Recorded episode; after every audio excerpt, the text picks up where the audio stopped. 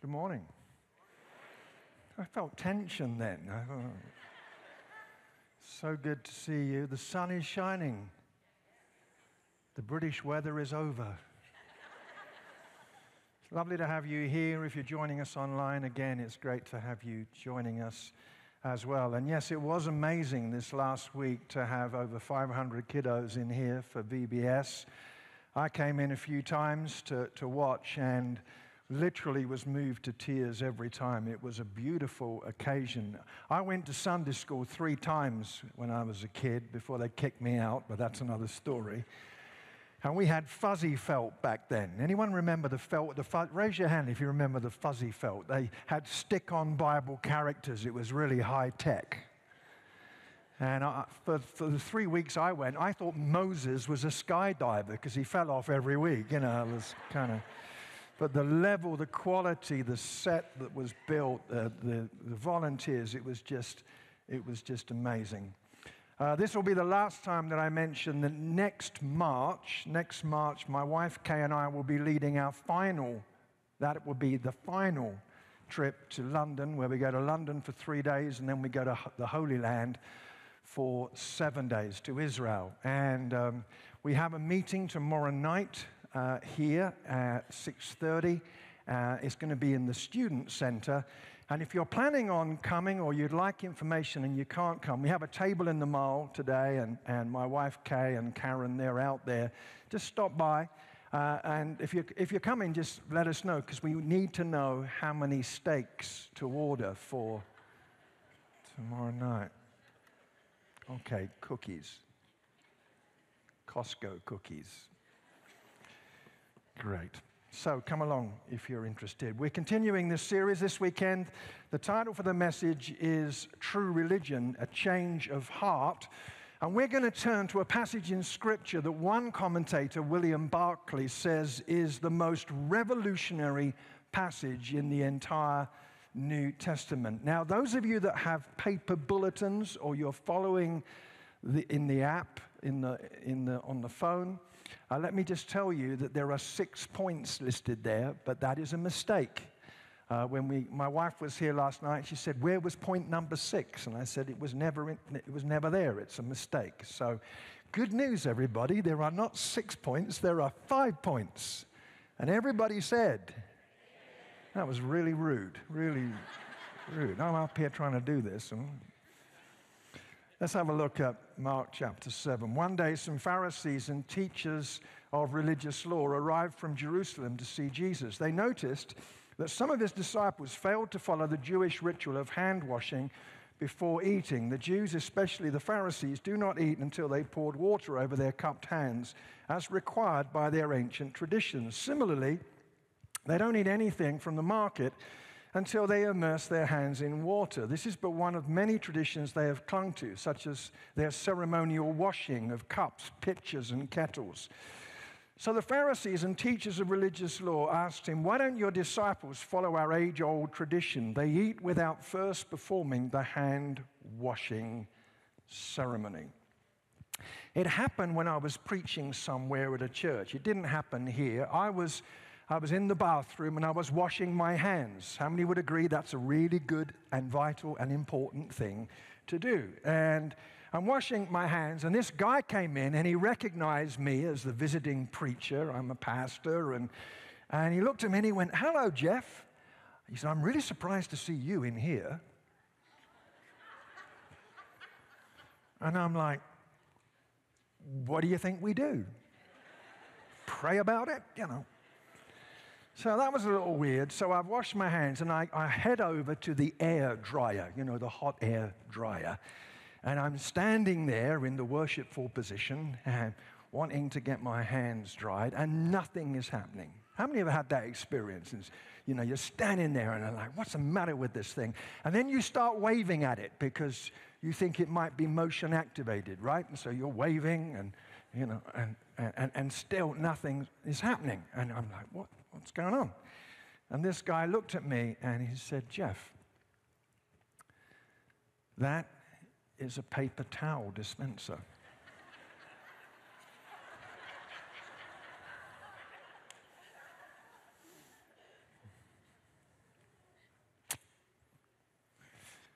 hand washing, hand dryers, paper towels. This episode in Mark's gospel, it's all about hand washing but it's got nothing to do with hygiene. You see, the issue is tradition. When we look at verse 2, we see they notice that some of his disciples failed to follow the Jewish ritual of hand washing. And then in verse 3, it's required by their ancient traditions. That's what this is all about.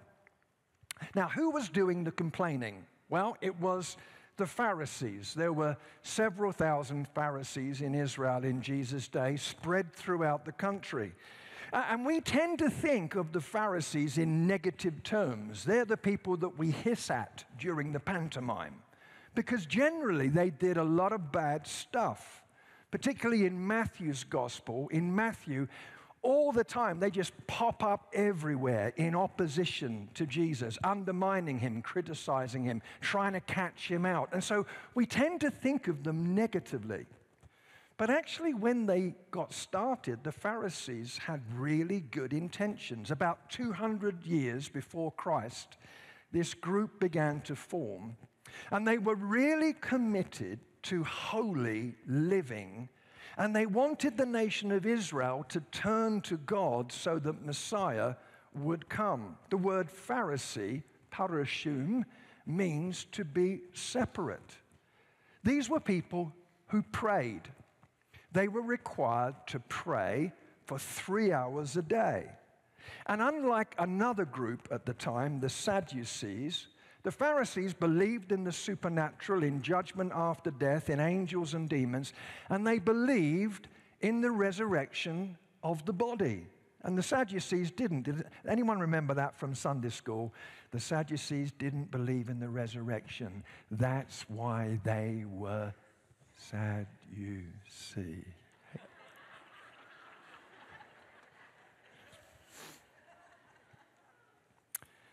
They were passionate, they were committed, they were, at least in their theology, they were committed to a theology of non-violence. And they wanted to end all division between the sacred and the secular. They weren't very interested in the temple worshiping in the temple because they wanted every day, every hour, every space to be committed to God. That sounds pretty good, right? Except it, it backfired because they wanted every meal to be like an act of worship.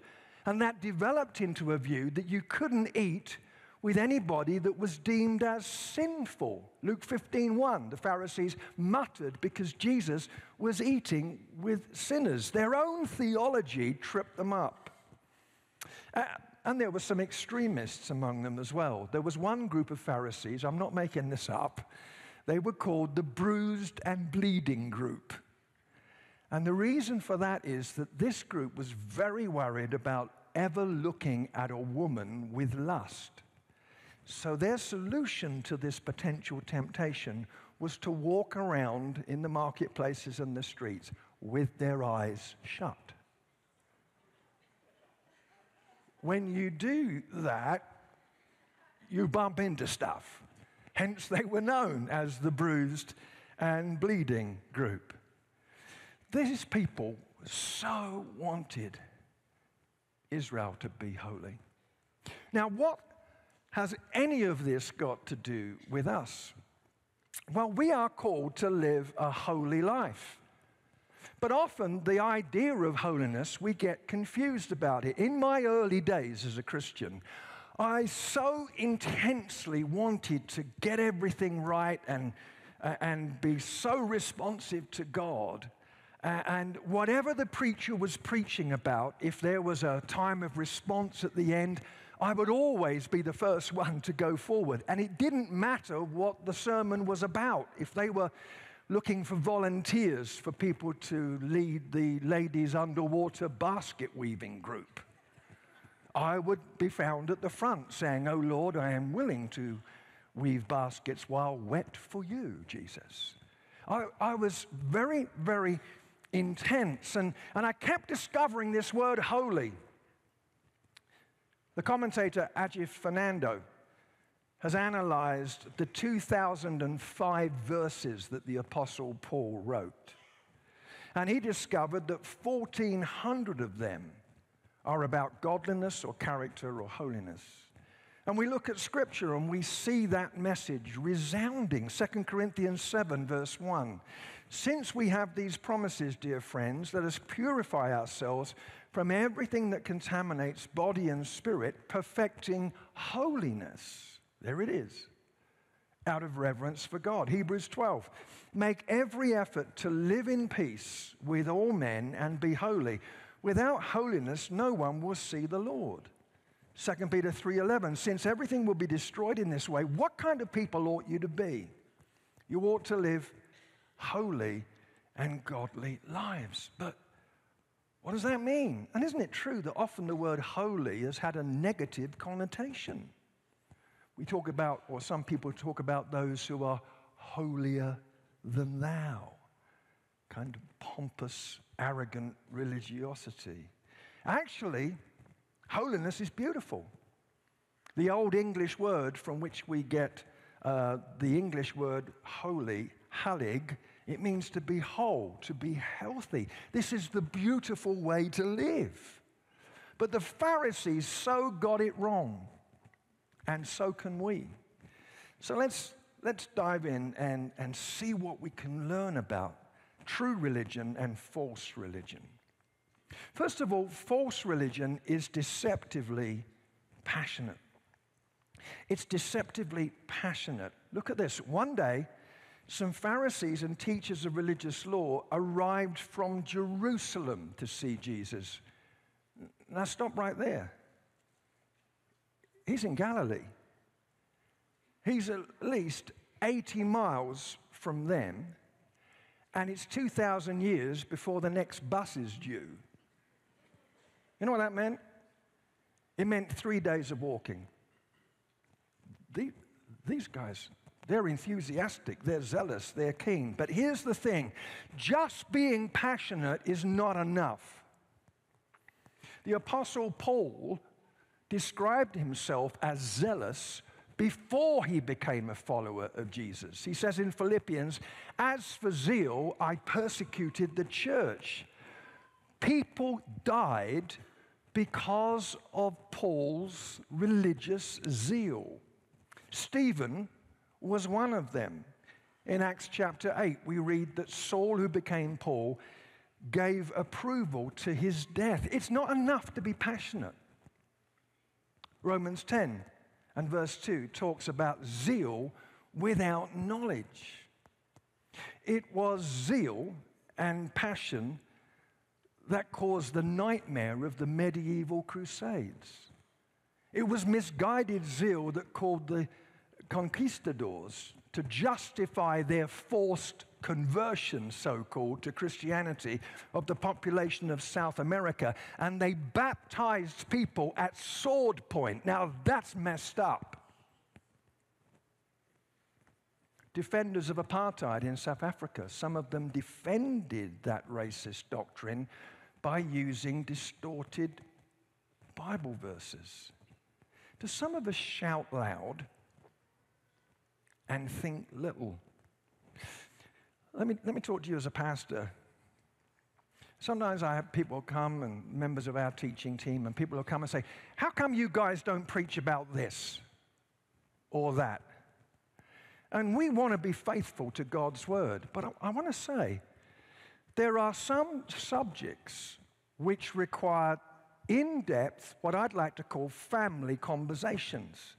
That's why on Wednesday nights, Pastor Brent did a series looking at some very controversial issues in our culture because we don't want to just stand up here for 25 minutes and, and just blast out truth either with the wrong tone, forgetting the fact that there may be parents, there may be people here struggling with these issues. And sometimes people just say, just preach it, just preach it.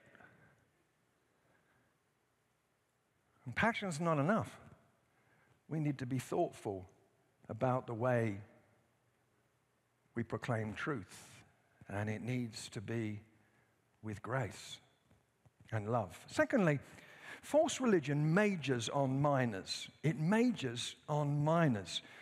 Look at this. This is why the Pharisees came from Jerusalem in the first place, because they'd heard about this stuff. Wherever Jesus went, in villages, cities, or the countryside, they brought the sick out to the marketplaces. They begged him to let the sick touch at least the fringe of his robe, and all who touched him were healed.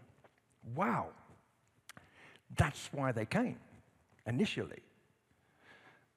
But then they focused on minor issues.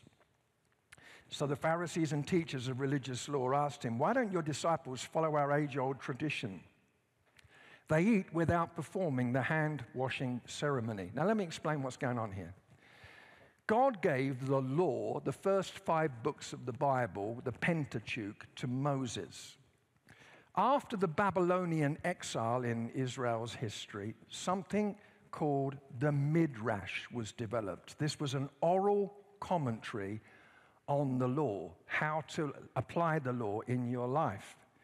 And then, about 200 years before Christ, something called the Midrash was created. It was written 700 pages of stuff that said, if you want to be holy, this is how you're to live. This was not the law, this was add on to the law. And there's some crazy stuff in there. I'm not making these up. There are instructions in there about if you can pray when you're working in the top of a tree. Can a man divorce his wife for burning a meal? I beg you, sir, do not say amen at this moment. Is a man ceremonially unclean for touching a mouse? If you are making bread while naked, and then you want to use that bread for an offering, is it unclean? I've been worrying about that one for quite a while. In the Mishnah, there are 35 pages about washing utensils and vessels. The hand washing ceremony was very elaborate, and rather than try and do it here and getting all wet, and that, that would not end well, so I filmed this earlier this week. The water of 10 eggshells was used. You would put the water in the, in the palm of your hand, and then you had to roll the water off of your wrist because it was now unclean. And at the top of your hand, and then off the wrist again, top of your hand, off the wrist again. And then you would finalize things by rubbing the palms of your hands with the fist. Now, that's how you began the meal but the Pharisees would do that between every course. And it seems like Jesus is deliberately confronting this behavior because he doesn't want them majoring on minors and going beyond what God wants. Legalism is the word for it. And all kinds of legalistic ideas have plagued the church through the years. Um, and it still happens. It still happens. I, um, I was watching a, a, a, YouTube video just recently of a church conference where the pastor, all dressed up in his nice suit, nothing wrong with that, but he was preaching that it is a sin for men to wear a beard. And I'm looking at that like, what's that got to do with anything? Honestly, I don't care because I don't have the hormonal sufficiency to grow a proper beard. I tried to grow a goatee once. Oh, it was terrible. I looked like the back end of a rabbit. It was hideous. Don't allow faith to be cluttered by extra biblical rules and regulations. And maybe some of us have been raised in some of that. The Holy Spirit will enable us to live out the principles of God's word in our lives, but not this legalistic stuff. Thirdly, False religion doesn't positively impact relationships. It doesn't positively impact relationships. These Pharisees, they were meticulous and they were murderous. And they manipulated and muttered and conspired and slandered. And look what Jesus said to them. Jesus replied, You hypocrites, Isaiah was right when he prophesied about you, for he wrote, These people honor me with their lips but their hearts are far from me. Their worship is a farce, for they teach man made ideas as commands from God. For you ignore God's law and substitute your own tradition. Then he said, You skillfully sidestep God's law in order to hold on to your own tradition. For instance, Moses gave you this law from God honor your father and mother, and anyone who speaks disrespectfully of father or mother must be put to death. But you say it's all right for people to say to their parents, Sorry, can't help you, for I have vowed to give to God what I would have given to you. In this way, you let them disregard their needy parents. And so you cancel the word of God in order to hand down your own tradition. And this is only one example among many others. Now, what's this about? The Pharisees had developed a religious loophole. Imagine this your parents, they're elderly, they are unable to fend for themselves. In Jewish culture and thinking, you're responsible to take care of them. Except, here's the deal it's called Corban. What is Corban? The idea of Corban is that you could take part of your income and you could say, This amount is dedicated to God and His temple. Sorry, mum and dad, can't help you because this is God's. But here's the crazy thing you didn't actually have to fulfill the vow, ever. You didn't have to give the money, ever. All you had to do is say, This is Corban, sorry. And Jesus was challenging this kind of holiness that actually didn't impact the way people did their family relationships. Does our faith affect the way that we relate? In friendship, in marriage, in, in church life. I mean, let, let me share something with you. This is just between me and you. So could you lean forward slightly? Just lean, just lean forward. It's so funny. I'm looking at some of you and you're going, oh, I'm not leaning forward.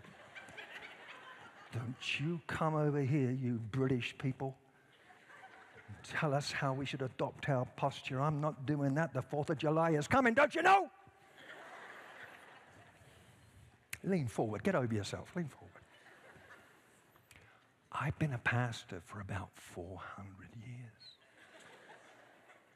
And I have met some mean, mean, mean Christians. And they're very pious, some of them, and they're very passionate and they shout loud. They're horrible. I'm like, Jesus, when I get to heaven, don't let me sit next to them. I'm moving.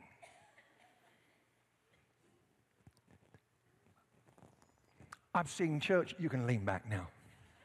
Free at last. I've seen churches have arguments about stupid stuff. I know of one church that had an argument, a big fight, because their accounts were out uh, by 10 cents. And so in their business meeting, they had a big fight about the 10 cents, and then someone walked quietly to the front and put a dime on the platform and said, Can we move on? I know of a church that had an argument about what type of green beans they should serve when they got together for meals. I could answer that conflict. None, none. I know of a church that argued about whether they should allow deviled eggs to be served. Ooh, it's the thin end of the wedge. Deviled eggs. We demand angel food cake.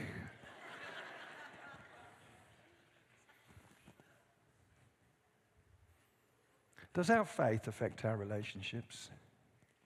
And this is not just about the way we relate to each other. We relate to each other. It's about the way we relate to our world. Does our faith impact our attitude towards poverty and injustice and homelessness? That's one of the reasons we've got opportunities to serve on July the 15th. Because we want a faith that impacts our world. And if we don't, if there is no impact in us because we follow Jesus, if we don't care about our world, You know what God says? God says, cancel the service because it's nauseating. Amos chapter 5, listen to this. I hate, this is the Lord speaking, I hate, I despise your religious feasts. I cannot stand your assemblies, but let justice roll on like a river, righteousness like a never failing stream. Our faith should affect the way we see our world. The great Methodist evangelist John Wesley said, The gospel of Christ knows of no religion but social religion, no holiness but social holiness. Does our faith affect our relationships? First John says, If you say that you love God and you hate your brother, you're a liar. That's blunt. Number four, false religion stays on the surface and doesn't change the heart. It doesn't bring heart change. Let's continue. Then Jesus called to the crowd to come and hear. All of you listen, he said, and try to understand. It's not what goes into your body that defiles you. You are defiled by what comes from your heart. Then Jesus went into a house to get away from the crowd. His disciples asked him what he meant by the parable he had just used. Don't you understand either? He asked. Can't you see that the food you put into your body cannot defile you? Food doesn't go into your heart, but only passes through the stomach and then goes into the sewer. Look at me. Is Jesus talking about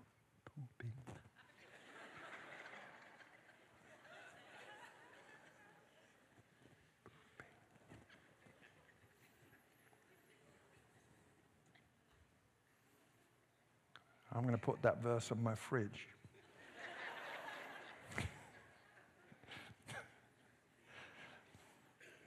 By saying this, he declared that every kind of food is acceptable in God's eyes. And then he added, it's what comes from inside that defiles you, for from within, out of a person's heart, and look at this list come evil thoughts, sexual immorality, theft, murder, adultery, greed, wickedness, deceit, lustful desires, envy, slander, pride, and foolishness. All these vile things come from within. They are what defile you. Jesus is saying life does not flow from the outside in, it flows from the inside out.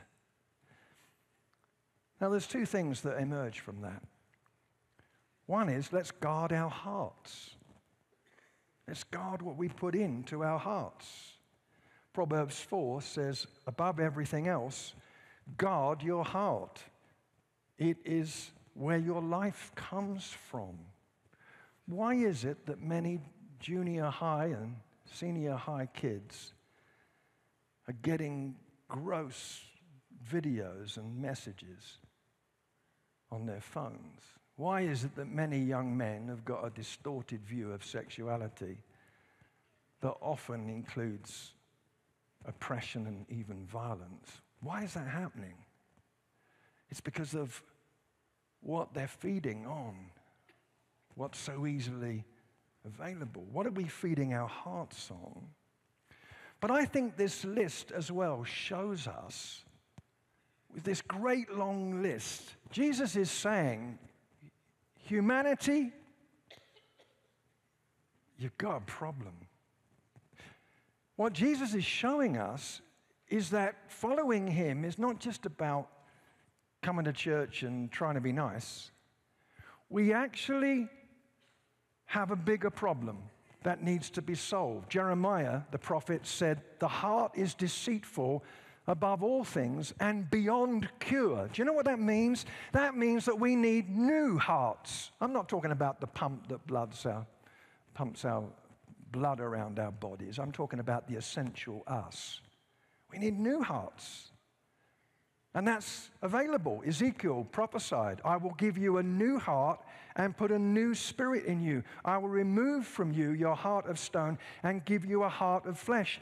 You see, that's why, to use the vilified term, that's why Christians believe what the Bible says we must be born again. That's a new beginning, regeneration, a new creature in Christ, a new heart. In a few minutes from now, we're going to be sharing communion. That's for followers of Jesus. But I'm going to give an invitation before, immediately before we take this. I want you to know this is coming. For anybody here who wants to make a decision to follow Christ and become a follower of Jesus, a Christian today, a choice is needed.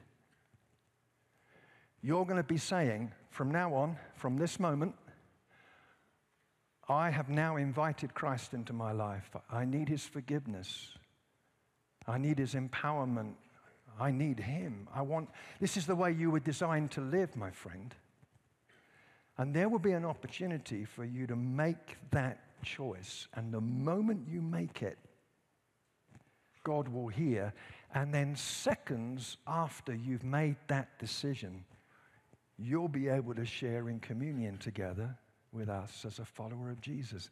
And it's been wonderful. Over the course of this weekend, I think so far we've seen at least eight, maybe 10 people make that choice and begin a brand new life. It's been beautiful to see. That opportunity is coming up. Well, the last thing is this, and that is that false religion doesn't actually listen. Doesn't actually listen. There's a statement we might miss here, but it's vital.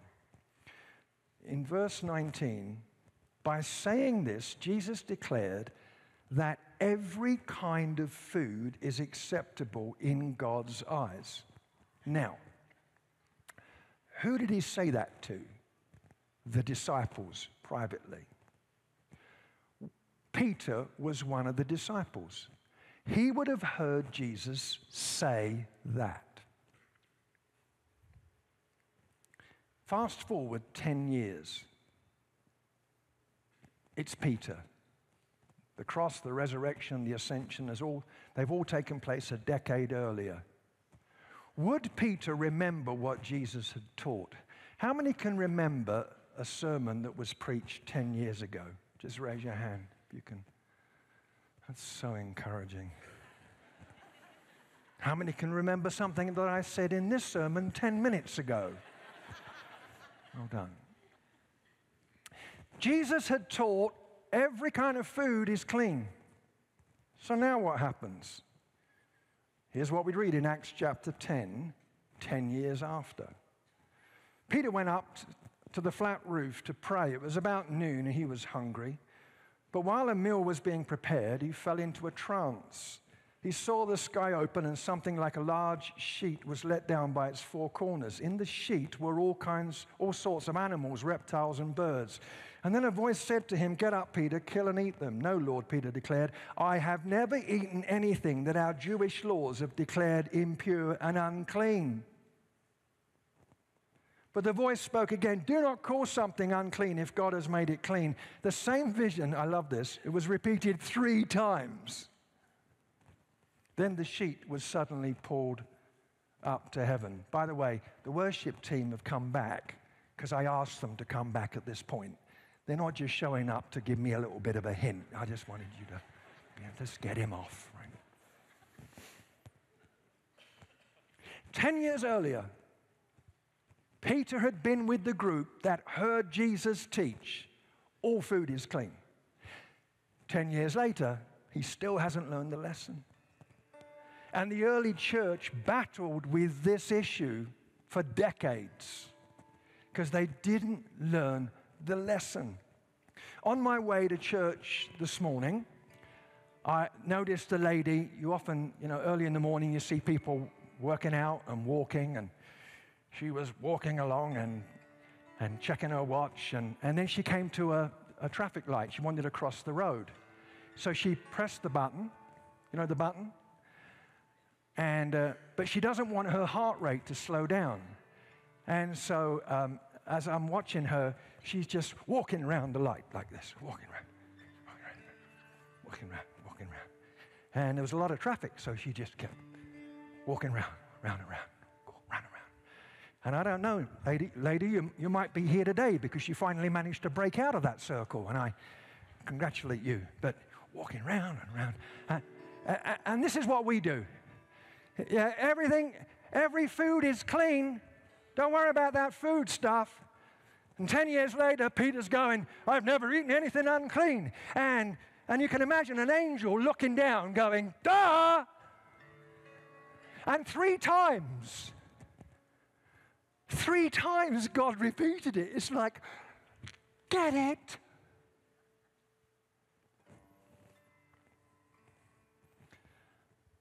Are there lessons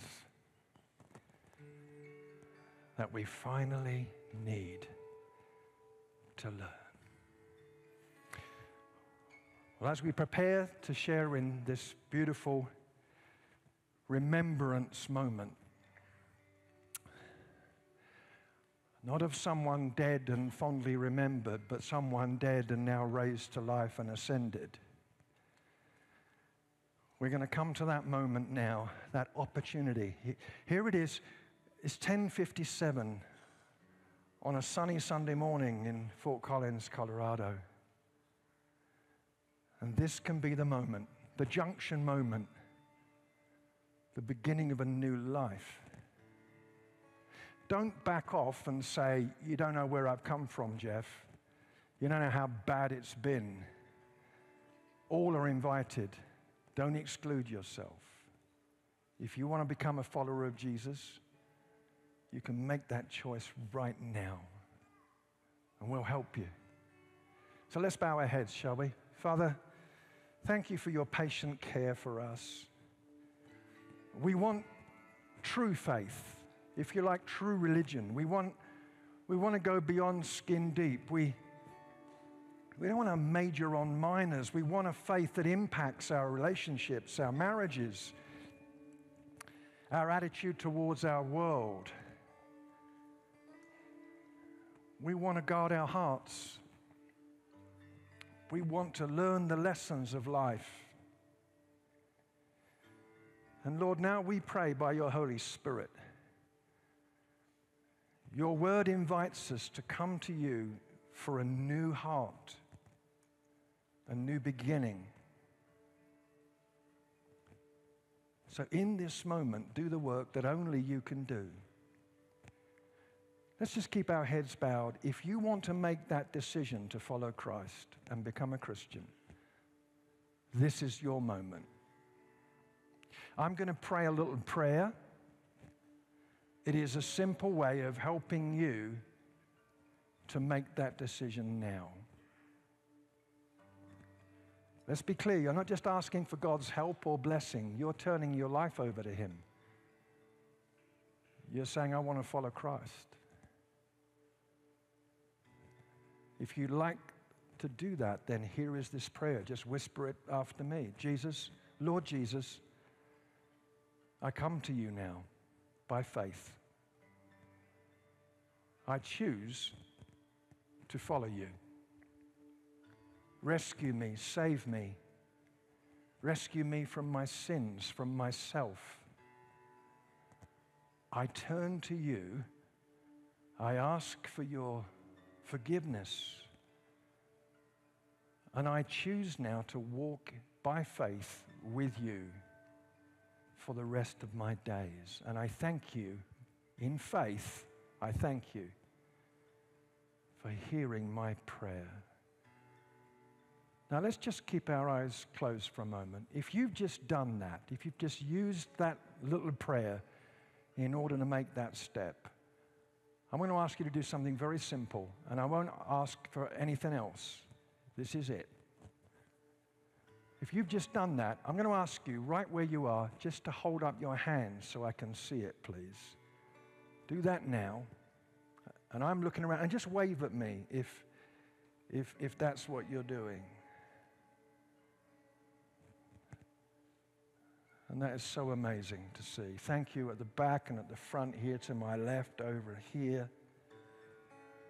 The most beautiful sight. You can put your hands down. Thank you.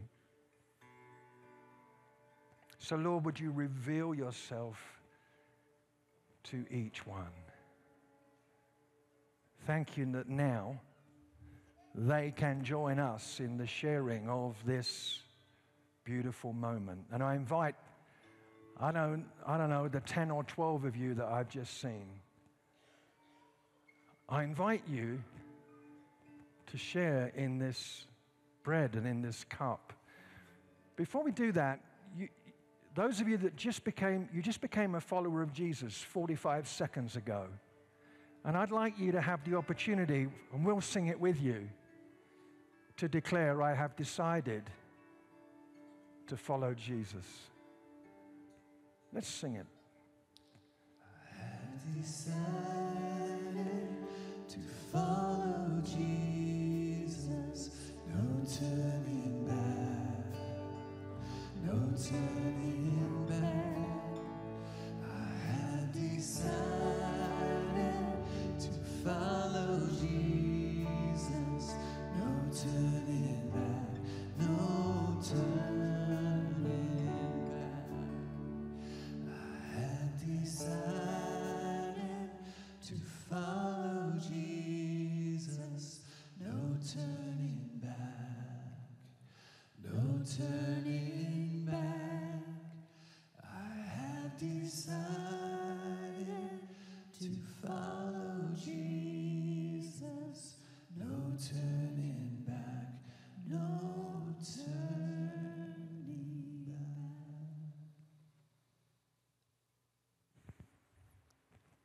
Jesus took the bread and he broke it and he said, Take and eat this in remembrance of me. I invite you to, to take hold of those elements there and bring out the little piece of bread. Do this in remembrance of me. And do this until I come. So now, with glad and grateful hearts, let's receive the bread together.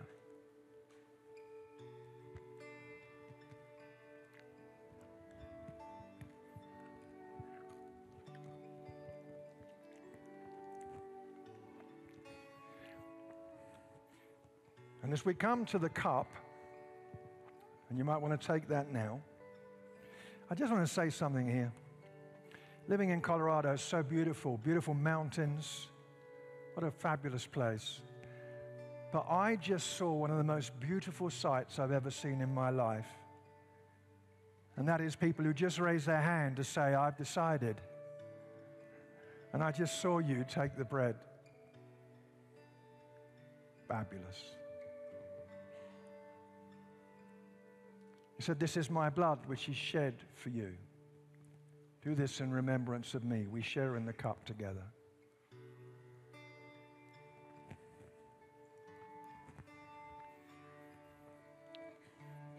Now, in a moment, we're going to sing again. By the way, could you put those cups down because you need two hands because we've just seen, I don't know, 10 people make the most amazing decision in life. So, could we welcome and celebrate and give thanks to God?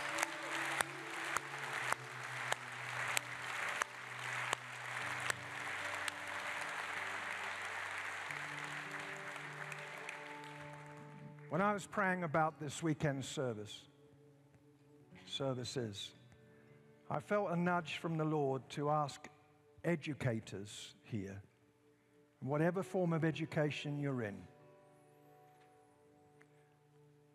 I felt a nudge to say to you that we want to honor you and thank you for all that you do in shaping the hearts of young people.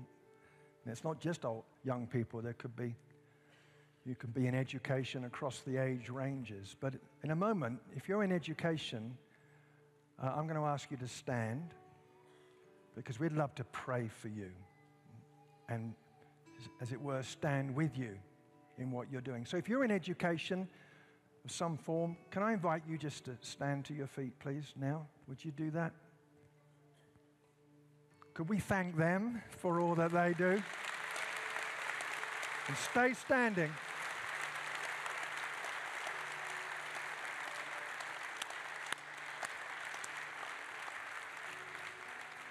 Now, I ask you folks to remain standing, please. When I was praying yesterday about this message, I asked the Lord, Is there anything you want me to say to these wonderful educators? And, and I felt like the Lord said to me that some were thinking about giving up. You're thinking about not going back at the end of the summer. You're thinking about you're done. And that might be the right choice. But I felt like the Lord wanted me to encourage you to think about calling. Are you called to this? Is this your calling? And then to think about where your confidence can come from. He is there with you in that situation. Had a beautiful conversation this week with a lady in the Timberline family who's an educator. And I'm sure that's what prompted this moment. Last night, I didn't share this. I kind of missed it. It happens. But we did pray for the educators. And then after the service, Pastor Carrie came up to me and she said, You know, when you had the educators stand up for prayer, I felt like some of them were thinking about giving up. And I'm like, Duh. I missed it. But not this morning. So we're going to pray. And then at the end of our service, Pastor Carrie, who's right over there, she'll be at the front here. And if you're one of those people, you're just, you, you're just feeling like you're done, we want to pray for wisdom and direction and clarity for you.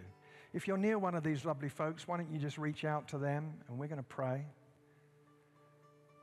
Jesus, we thank you for each one. And we ask you to strengthen them. We ask you to grant them confidence and wisdom, courage, grace. Equip them in the work that they do to help shape the hearts of young people. We thank you for them, each and every one. And everybody said, Would you all stand with me, please? Let's all stand together. Let's sing the refrain one more time. I've decided to follow Jesus. Let's worship.